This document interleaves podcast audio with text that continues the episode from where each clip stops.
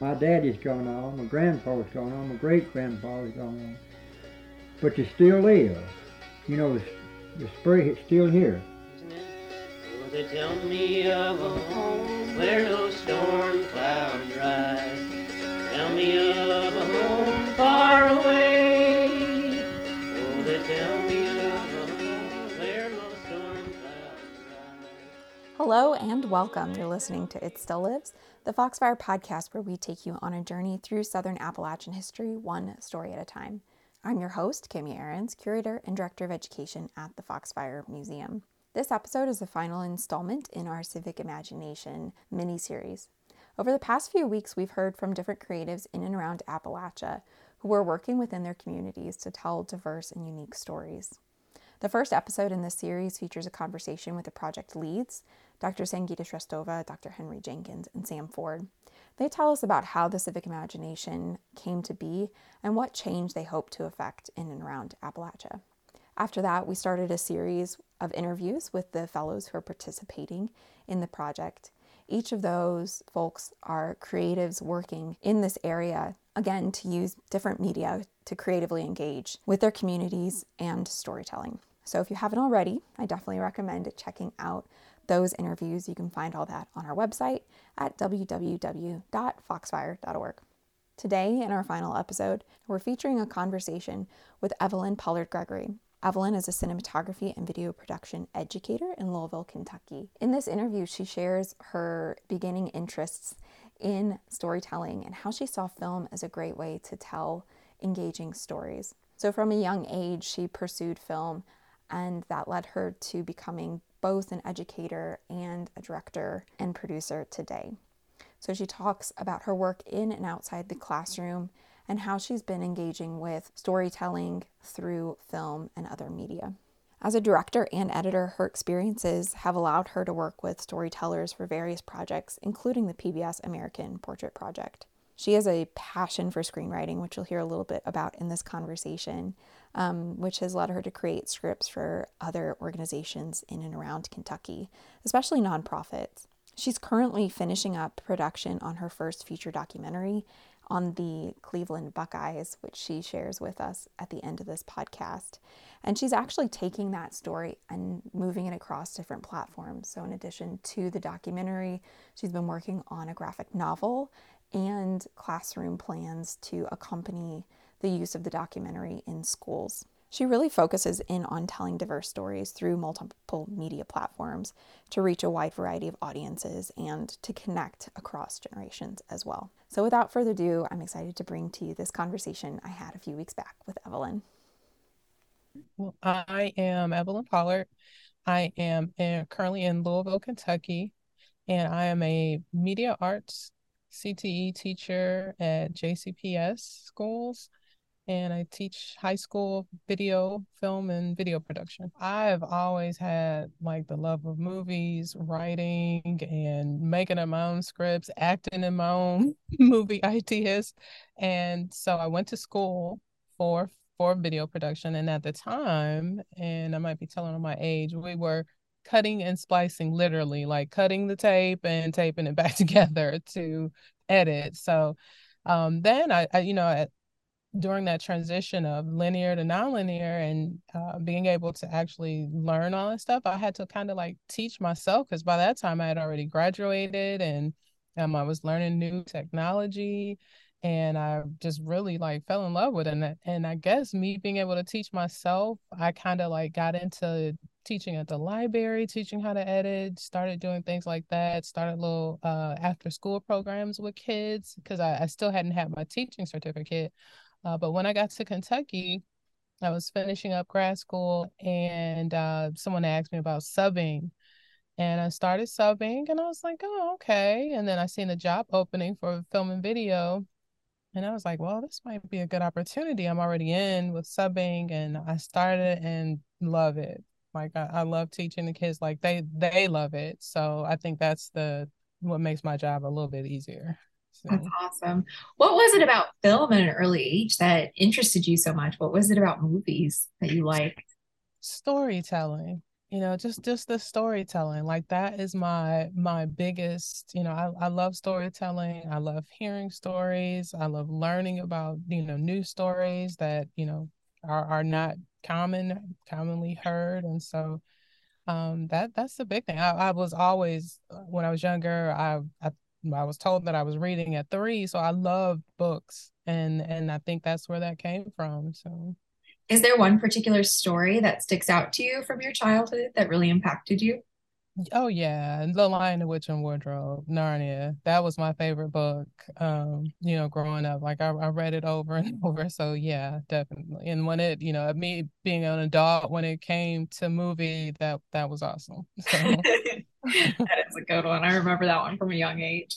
Yeah. Um, were there pretty particular people in your life that influenced you or inspired you with their own stories? Mm-hmm. My mother is is and always been a big inspiration. She has and she's she's lived a, a really hard life, but she instilled um, education in us and our and our children, and she's always been a big advocate on you know learning and, and self learning, you know, that and I've, you know, as I've grown older, they I always hear like, you know, self being self-taught, the knowledge that you find yourself is gonna be the the biggest, you know, learning yeah. that you're gonna ever receive. So yeah, I think my mother and um my grandmother, my grandmother was from uh, Georgia and she moved, she made the great migration to Cleveland. So, you know, those stories, um, you know, about you know their civil rights and all of that that was you know i think those stories are, are were, were inspiration to me. So my grandmother uh they lived in you know macon georgia and during that time you know macon georgia you know was really segregated a lot of you know civil rights um you know issues then and jim crow laws then. And they left georgia to seek better work opportunities. You know, they heard it was better opportunities up up north, and her going to Cleveland, uh, she ended up being able to own three homes, and you know, she you know had twelve kids, and you know, she worked. Uh, you know, and it was it was of course. I mean, you know, you hear those things, those accomplishment accomplishments, but also on the other side, you know, that that was tough. It, it was tough to do that you know, and tough tough to raise 12 kids and and also tough, you know, to maintain work and employment to up, upkeep your homes and everything. So, um, you know, that that was an inspiration to me, and you know, and she did it off of an eighth grade education, you know, and so her telling my mother about education brought my mother to constantly keep up, you know, the tradition of education. I have a story that I was actually writing at 15 and I just finished it for my master thesis last year. Like I actually finished the script. so and it has it has grown, it has evolved and it's it's a, just a coming of age story. Um and it, it has changed locations going through you know i mean we we know about things in in america and um, as far as uh, race relations and whatnot. And I was just really fascinated with uh, South Africa and just the apartheid thing. Uh, it, it was just always a fascination with me. I'm not sure why, but my story it, it in that one script is is based off of that and um it's just a coming of age during that time period and hmm. that that is looking a lot better. I mean, I've been writing it so long. At times, you know, I put it away. At times, I picked it back up. But it is um, now has developed into like a graphic novel, and um, with along with the the feature script. So, wow, that's amazing. Did you do the work for the graphic novel yourself, or did you have another artist? the writing right now we're trying to decide on the artist we have a cover we did a we did have a cover artist and with a guy named Wayne Murray. He did some work like for Marvel and whatnot, but um, he just did the cover, and we're I'm I'm still looking looking for artists. Still looking for artists for that. That's cool. Do you um think you'll produce it as a film in the future? I I be- I believe that this was definitely God given, and it is gonna get produced. I would um I would like to do more directing than them producing. Uh, but I, I really believe it is. And and now with the market now being so open, I really see it, its place now. A long time ago, like I've had I had so many critiques. I had professors tell me, no, you should make it based here and no, it should be this. But now um I think now it, it's finding its place. So it's just been timing, I guess. Yeah. Well, I look forward to seeing that when it comes out. Thank you. Now, uh, as a storyteller and obviously someone with a lot of rich stories in your past, are you seeing those traditions being, you know, taken up by your kids? I mean, because how old are your children again? Yes, I have a 18, 12, and I have a, a five and a three year old. So we got a big yeah, we got a big big break in between. But I definitely do. Um my my oldest daughter, she is graduating. She just chose WKU for her her school. So she is going into um journalism and film.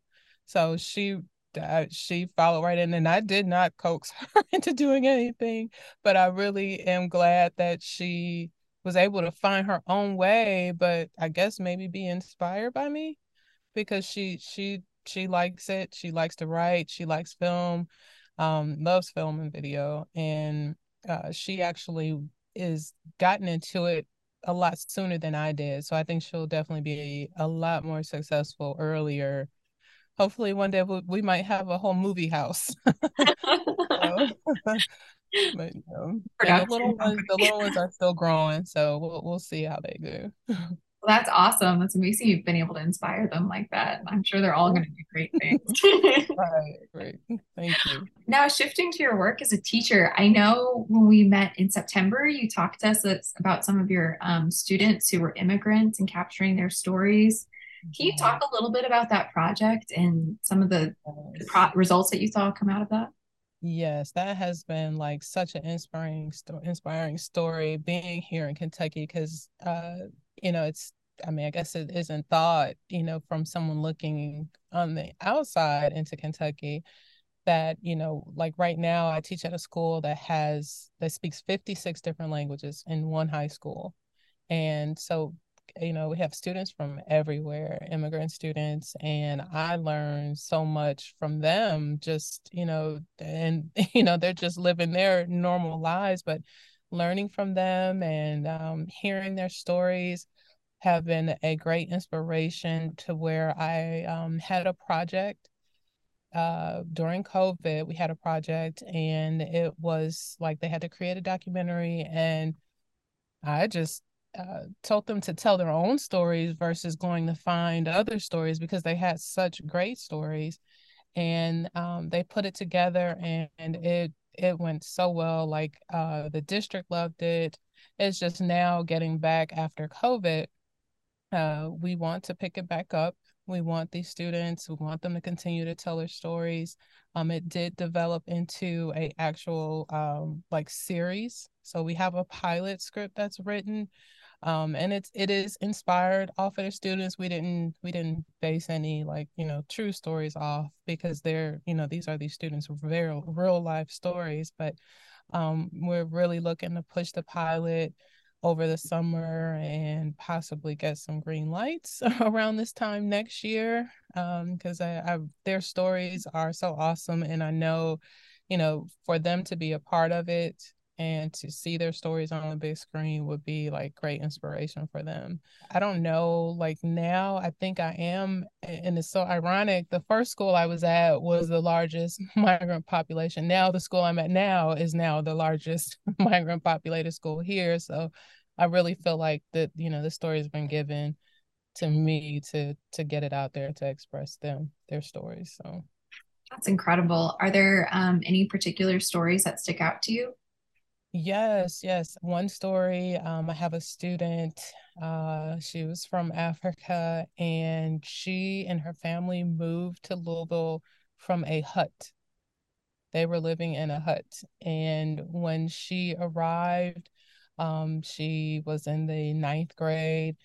Um, they she said that she was so excited to get to learn that you know, while her, you know, other classmates were trying to get like jobs and summer jobs and whatnot. She wanted to do everything that had to do with learning. And so she got in every club, you know, every like academic um, after school event that she could. And she ended up, when she graduated, she had like a million plus dollars of scholarships. but and she, and her statement was that um, she made more than any summer job could have got her, you know, by just, you know, not trying to get a job and just wanting to learn, you know. So that that was very inspirational because to see where she came from to, you know, what she achieved and accomplished. Um, I know she did ended up getting into a really good program at Vanderbilt. Um, so I would love to, you know, catch up with her and do some follow up stories for that. So I look forward to to seeing them over the summer and how they're doing. Um, there's a another another story, and and it's it, it's sad, uh, but it, it is their reality. Um, I have a student whose father, uh, when they were crossing the border, his father uh paid someone to take him and the the child is here alone. You know when he came he was just here alone because the dad paid him to take him just to take him so he could get him away from their conditions there in Mexico. And now I mean he's a thriving he's a sophomore you know you you wouldn't he, he smiles every day. You wouldn't know that you know he you know because now he has he has yet to have contact with his dad and he's been here two or three years and I was just like, wow, you know, I couldn't, you know, I couldn't imagine that, you know, having to to know that this is this might be better for your child. You're gonna pay to give them to anyone to go across the border.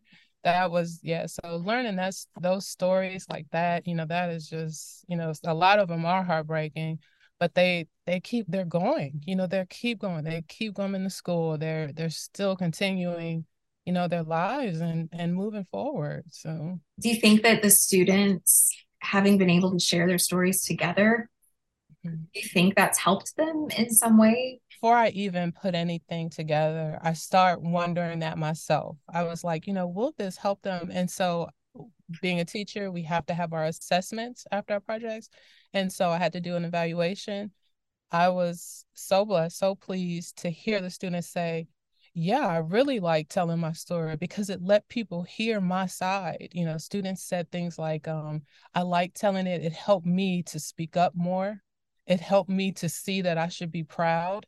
You know, things like those comments were really inspiring because I, I felt, you know, I wondered too, like, you know, is this is this helping them or is it you know making them you know sad thinking about these things but no it was it was the complete opposite you know they they were excited to tell their stories. I had um, a student from burma and you know a year or two ago you know they had a lot going on there and he was the shyest student of them all really didn't really soft spoken and I, I know he didn't want to do it. He didn't want to record but he did each assignment and afterwards he had wrote he said it helped me grow out of my fear of speaking here. And so i it, it it was it was great to hear what they said about that so yeah it was great. That's amazing and and that's because yeah. of you because you gave them the support and the opportunity and the encouragement to to share and i think that's an incredible testament to you as a teacher I guess so. I didn't think of it like that. In a conversation I had with Henry and Sangita and Sam, we were talking a lot about Southern and Appalachian culture. Mm-hmm. And, you know, Henry kept saying that it's time for us to create a new definition of Southern culture. And he brought up some examples of ways that different spaces are allowing people to test out new cultural ideas or cultural mm-hmm. definitions. So I'm curious from your experience in Louisville, which is still Southern, but maybe kind of on the cusp of Appalachia, what kind of cultural identities are you seeing emerge or are you seeing pushback against like traditional Southern stereotypes or do you consider yourself separate from Southern identity? Where do you where do you see that space? You know, like I think Louisville is such uh, eclectic place for for that.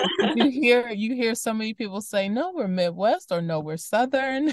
so you know that that that is interesting and uh, you know i i don't think i'm the best to to speak on that because i me being from the city and then going to school in the south i feel like this this is a good mixture of you know of that um and and as far as what i'm seeing you know and and everyone like i go to school and everyone is from everywhere that maybe maybe that's it you know that that that it is the the blend the melting pot the you know it, it is you know a mix of city a mix of south. I don't you know i don't know how to quite pinpoint that one because you know it's always something something different. Some and people from louisville some of them claim midwest but then others claim we're the south you know so so I, I don't know how to answer that one quite yet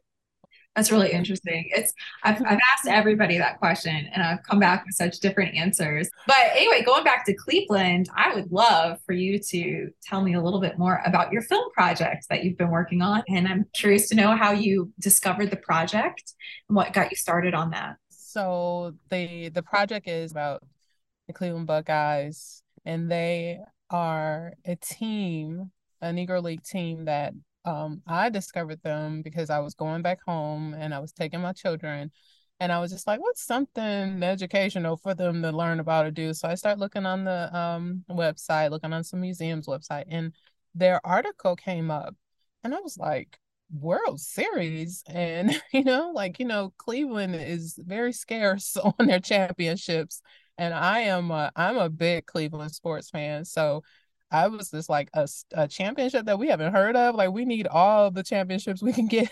and so when I start reading it, start researching it, and I'm just like, wow, I wish I would have known this story growing up. I think it would have been an inspiration to even just know that this team in Cleveland, like literally won the championship. So um, learning about it, more about it. There was a, you know, just a lot more history like surrounding the Negro League, surrounding just just the Negro League team in Cleveland, and um, just it, it just opened up so many doors just doing the research. And I have a partner. She, she's a she's a, a mom too, and we were talking about it and she was like oh this is this is nice. And so we started writing a book.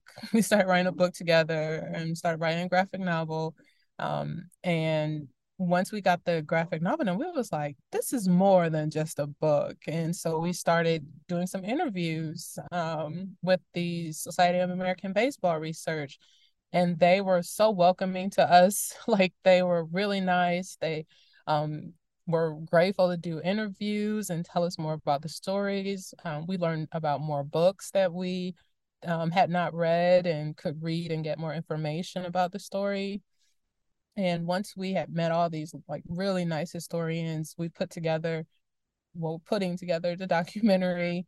And um, I really uh, now thinking like we're really focusing it on the educational side, like the documentary, because there's some other parts to it that we're we're looking into getting into with it. So, um, and which which would be a possible feature uh, for the actual story.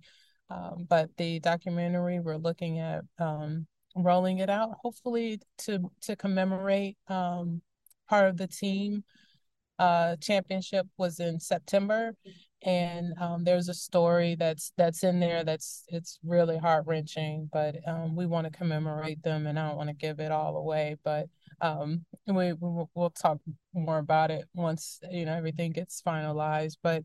Uh, we want to commemorate them and you know tell their story and and give inspiration that I thought I would have had being a sports fan and we want to put it in the classroom Mm-hmm. Um, that that's the biggest thing. Um, the Society of American Baseball Research, they probably will have access as well, and and definitely will definitely make announcements for it and and let you know first, you know, when it when it comes out.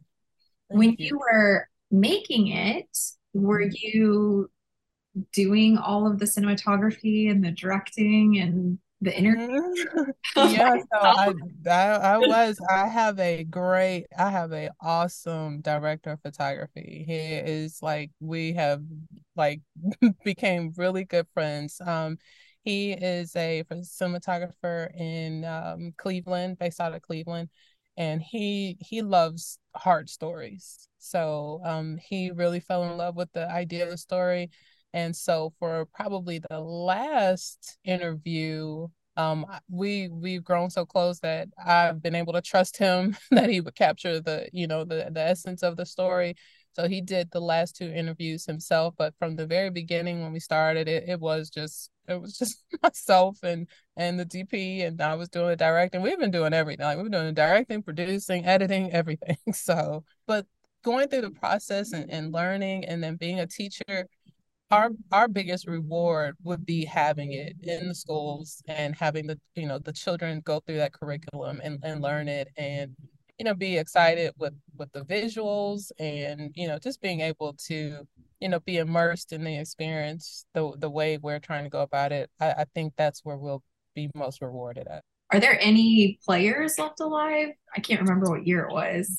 Yeah, it was in 1945. From what we heard, the one player that did not have family to speak on his behalf was in a nursing home at the start of it and no one has made any other contact um, and they said um, him being in a nursing home it was because they they were older and like they wouldn't remember to even tell but we do have family members you know that spoke on behalf of some of the players so that was that was great that was great to have their their family at least speak on their behalf. So there's some raw old footage from like one of the games and there I, I have never seen the crowds that filled at the stadium with African Americans to see a game. And it was like, I mean, they were dressed like they were going to church. you know, they were at the games though, and they were like soldiers, and that was what they you know that was their big thing like it was a big thing to go to those games because they even had like um like performances you know in between like halftime and, and so people would be excited. That was a major event to those games. And that from what i've been hearing like that was where a lot of the money came from too because of the support from the community. Were there any particular lessons that you learned along the way that you know you've been able to pass on to your students either from the production side or from the you know the harder part of putting the story together? Yeah like a lot of students like they they hate the process. So you know they think like oh we got to write this we got to do this we got to draw this and, you know they they hate the process the pre-production they don't like the research and development part of things. And so you know i've i've been able to like really instill like you know how important it is to you know to make sure you're fact checking you know make sure you have correct information you know that that's been a big thing um, that i've learned you know how to make sure that that we are you know getting correct information because yeah we could hear a story from one person but then you know if it's in the books another way you know that that is a, a huge lesson um, that I'm I'm definitely trying to instill in my students. And then I, I guess something that I learned that that I, I didn't learn um, is just the perseverance from the players because I heard that you know they had some odds stacked up against them during that time period, and um, they were told that you know they could only play at night, and so and so they made so from what I'm hearing, they nearly invented stadium lights. and so that's where stadium lights came from because they had to only play at night. And so that that was a very interesting, you know, topic. And you know, just from their stories of the, you know, how they had to just keep persevering. I try to, you know, keep instilling that in my kids. Like you, you can, you can keep going. You know, people survived off of way less than what we have now and you know had to get to you know where we are now to to to make it happen so you know you're a part of the the future after you well thank you so much for joining us it's with a heavy heart that i acknowledge that this is the last episode of our podcast. So thanks to all who have joined us on this journey over the past five years. We started this podcast as a way to share stories from our archive, and it's grown into an incredible project that I'm proud to say has reached over 85,000 downloads worldwide. And that's all thanks to you. So we appreciate your support of Foxfire. And as we move on to this next chapter, hope that you'll continue to find other ways to engage with Foxfire and tell stories in your own community. Please continue to follow us on social media at foxfire.org, as well as visit our website to keep up with updates and other projects that are happening at the museum. I hope this podcast has helped you better understand the unique and diverse culture of Appalachia, but also how stories can connect us through our communities and across generations. Through the sharing of stories, we can make ourselves stronger and we can share lessons from the past and with those who are yet to come. Thank you all so much, and we'll talk to you next time. Take care.